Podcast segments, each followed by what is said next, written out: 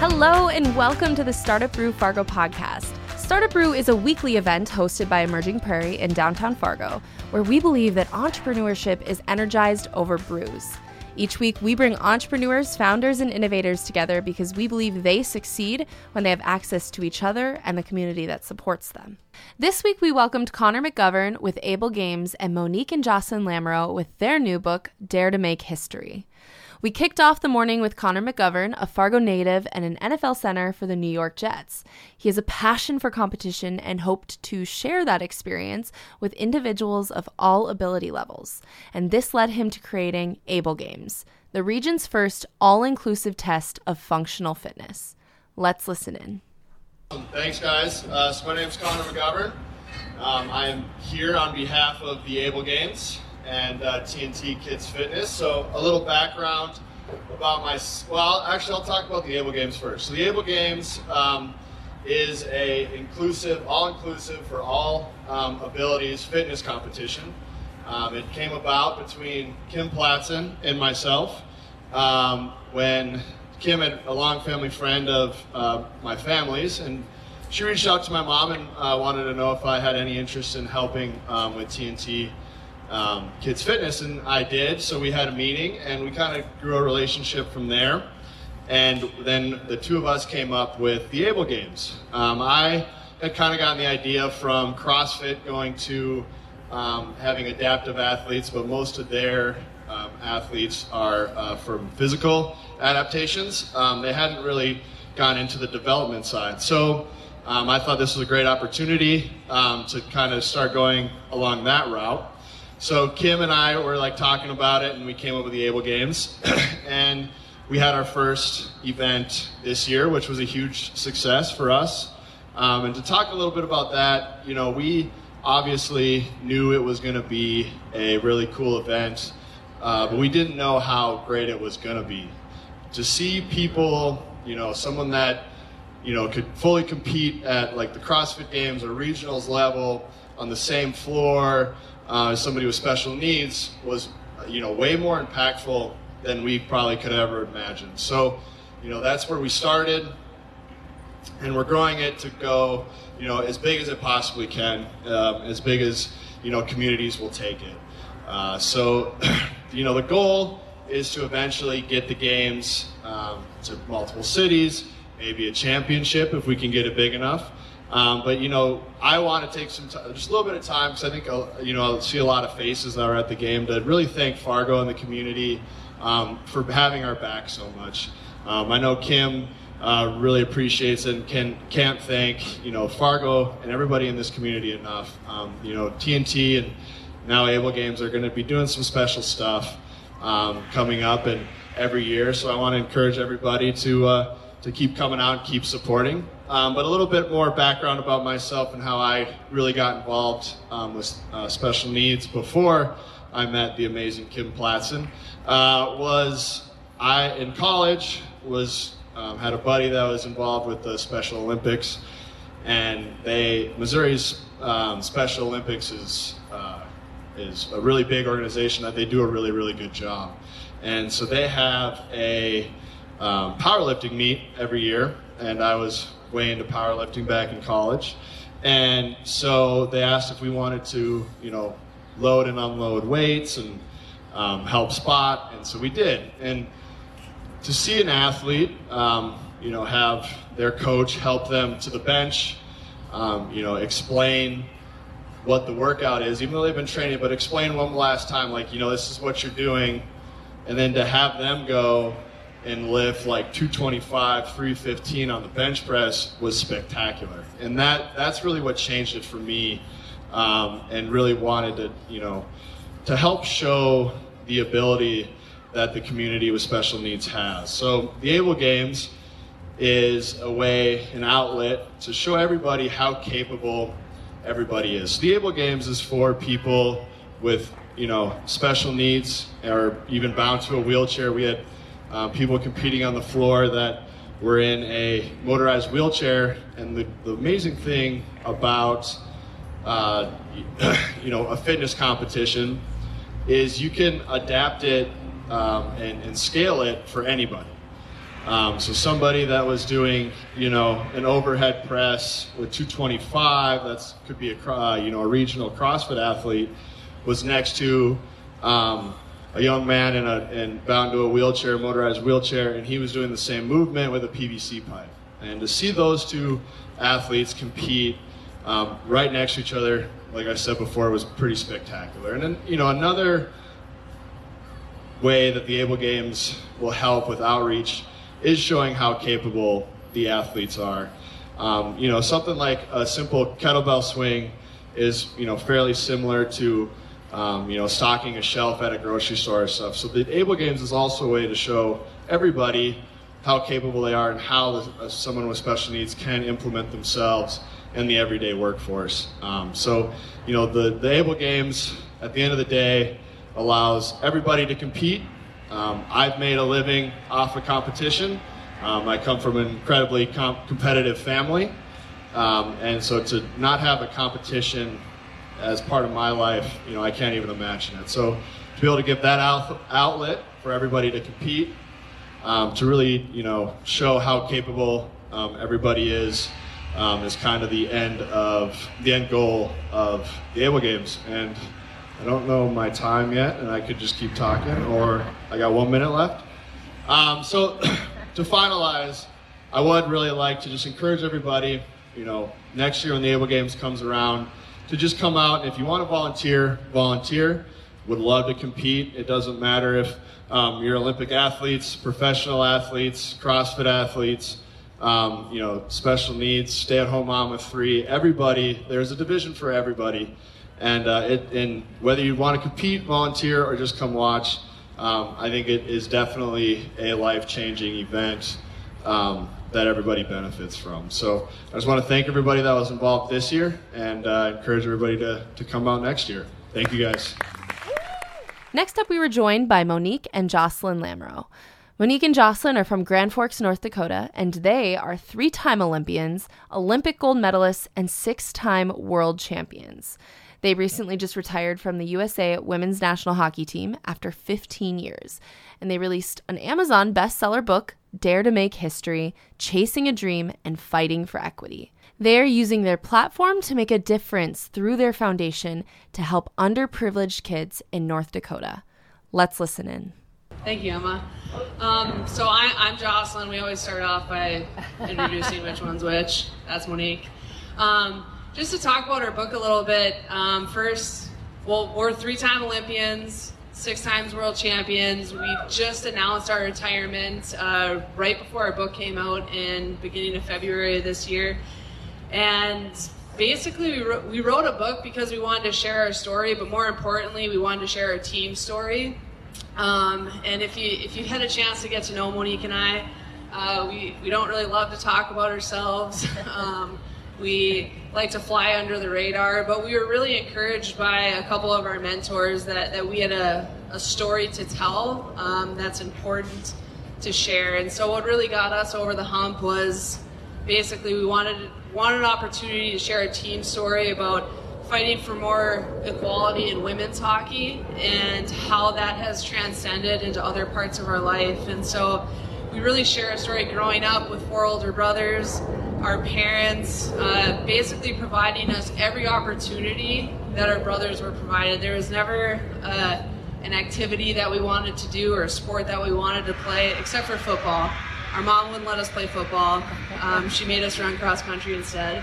Um, but there was never a reason for them to say no, and we were always just given the opportunity to reach our full potential in whatever it was that we wanted to pursue or participate in. And so we share a lot of, a lot of stories in our book about growing up and what that meant and how that really shaped our view on uh, opportunities that, that young girls and women should be given. Um, and then we talk about our national team career. We spent 15 years on the national team, which in, in professional sports is a long time, and in a sport where you don't necessarily see the, the financial gains is, is also a very long time. And, and what that meant as far as fighting for more for young girls that are sitting in the front row who play hockey if if they want to grow up and play professional hockey and play on the national team what our team did in 2017 was try to create more opportunities for these young girls so that they don't have the same battles that, that we faced growing up in the sport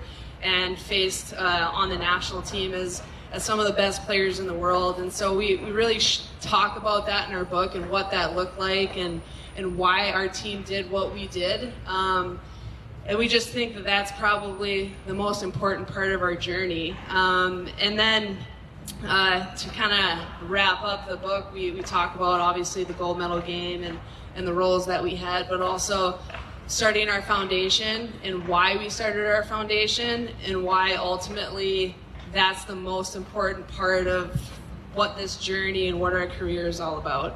Yeah, I think it would have been extremely easy for us to end our book um, with our gold medal experience and what we were able to do, especially with the roles that we played. Um, for those who don't know, I scored the tying goal, and then Jocelyn scored the game-winning uh, sudden shootout. And I'm sure everybody has seen on YouTube or some sort of social media. Um, but what we know as, as, Olympic champions and Olympic gold medalists, that gives us a, a, special platform, and what we do with that platform is really important to us, and really is our is our why. And when we were growing up, our mom, us being twins, if we ever competed in a sport that we were going against each other, she would always she was in the dilemma bowl. Who do I cheer for? And so she would cheer for the one behind. So cross country, she was usually cheering for me.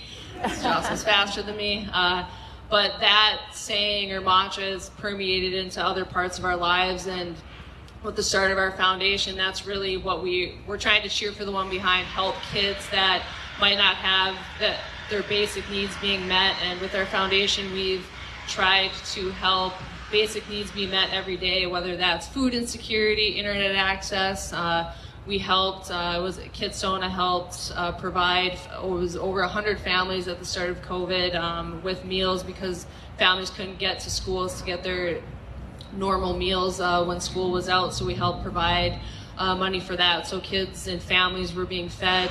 Uh, we helped uh, with internet access, as everyone knows how important that is in work and in school, so kids could do their schoolwork.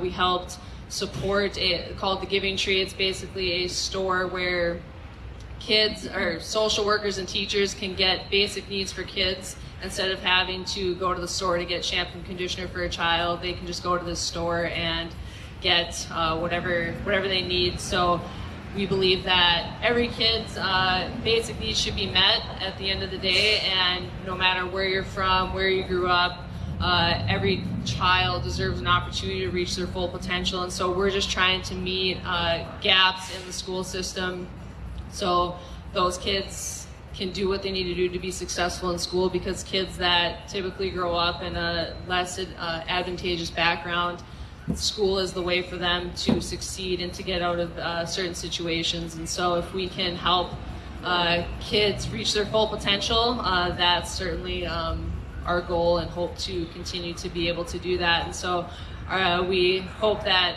and you guys want to go to lamoureuxtwins.com, you can learn more about our foundation. You can follow us on social media, and we hope that you guys help join us in our in our uh, mission to cheer for the one behind and make a difference.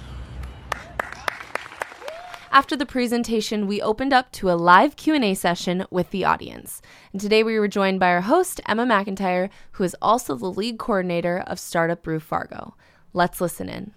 So we are going to jump into our audience Q&A for the morning. If you have a question, we have a lot of space here. So we can't necessarily request questions out loud because we wouldn't want you to scream from the back. If you have questions, please tweet them in at Startup Brew Fargo. Uh, you can do that on Twitter, and they'll pop up here in my phone, and we'll ask real time.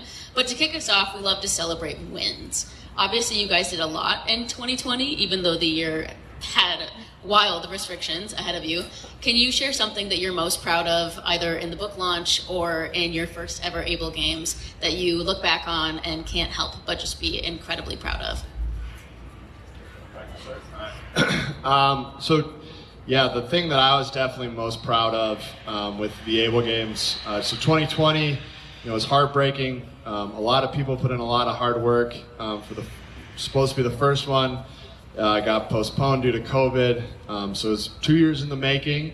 Um, and between you know the help of TNT and Kim Pladson and her team, who did a fantastic job, you know, my family, friends, everybody that helped. It, it was truly an amazing experience. And um, just to reiterate for the people that weren't there, just just to see that group of people from someone with special needs to you know to CrossFit Games athletes all on one floor is truly spectacular. And and, and like I said before, it, it is something that we didn't think was going to be as cool as it was. Um, so I really encourage everybody to come out, and that was you know by far the the coolest thing that's that's happened is is just it, how it being cooler than we thought it was going to be. Um, it, it, was pretty special.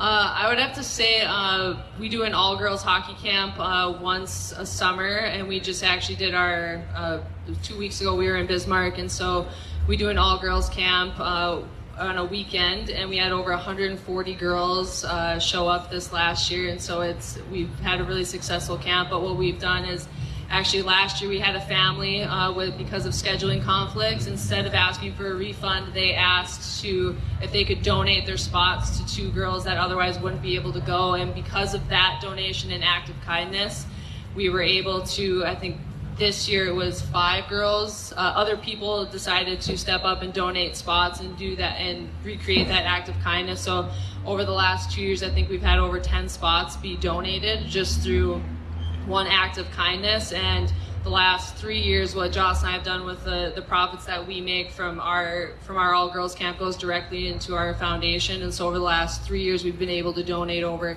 50 put fifty thousand dollars back into our foundation. So indirectly girls that come to our camp are actually helping us make a difference in communities. And so that's probably the one thing I'm most proud of over the last year. That, that's what I was going to say, but I have another one. Um, I think uh, through the last year, I, perspective. I think COVID has offered a, a lot of perspective in, in, how we spend our time and um, how we want to live our lives moving forward. And I would say that through our retirement and through our book launch, I'm most proud to um, have shared our story and being from North Dakota, but using using our career to launch something more important to us. And I think when you get to the end of your athletic career, there's a lot of people asking like, "Why now? Um, do you second guess it? Do you miss it?" And there's always a piece of us that will miss competitively playing. But just proud of the way that, that we decided to, to step away from the game, but also use that announcement to leverage something more important to us and create more momentum around uh, our foundation and more awareness um, is something that I'm very proud of. That's a great segue. Oh, yes, yes. Heck yes. That is a fantastic segue into our first online question. So, like I said, if you have a question, tweet it in at Startup Brew. Uh, the first one that we have is all three of you have gone above and beyond towards equality and inclusion in sports. What are some of the biggest, and maybe I'm going to add in there, and unexpected hurdles you faced?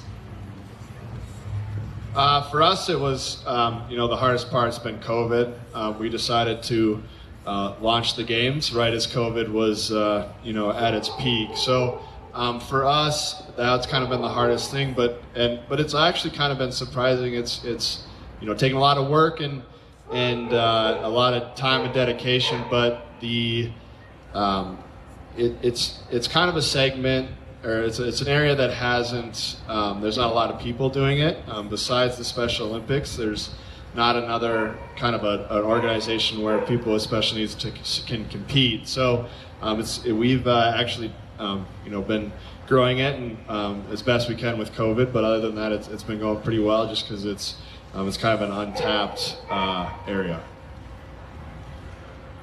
is this more for athletic career or foundation?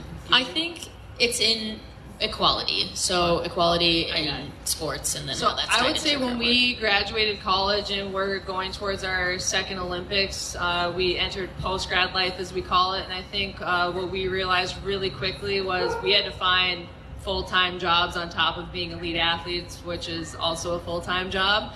And so really quickly we realized that being the best at your sport doesn't mean that you're given certain things. And so we, as a team, and we talk about in our book, we came together and said, if we don't make change, things aren't going to change. So we either got to do something or we got to stop complaining about it. And so that was, I think, being a, our team being able to come together and create a contract and negotiate with USA Hockey uh, to better the the landscape of women's hockey, not just for the national team, but for all of girls and women across all ages uh, for the sport of hockey. I think is something that um, that was probably the biggest hurdle that we that we faced uh, in our hockey careers.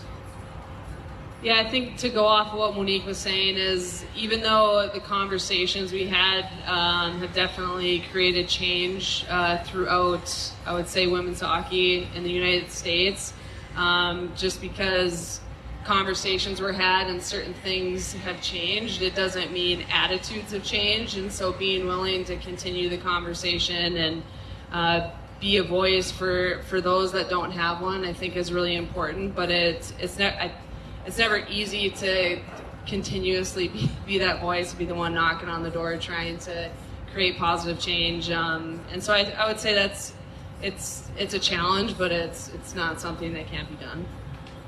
I have a question for the both of you. So you've been on a very similar stage before. Um, can you share maybe how was the book launch difficult in ways some of the other projects you've worked on haven't been? Or yeah.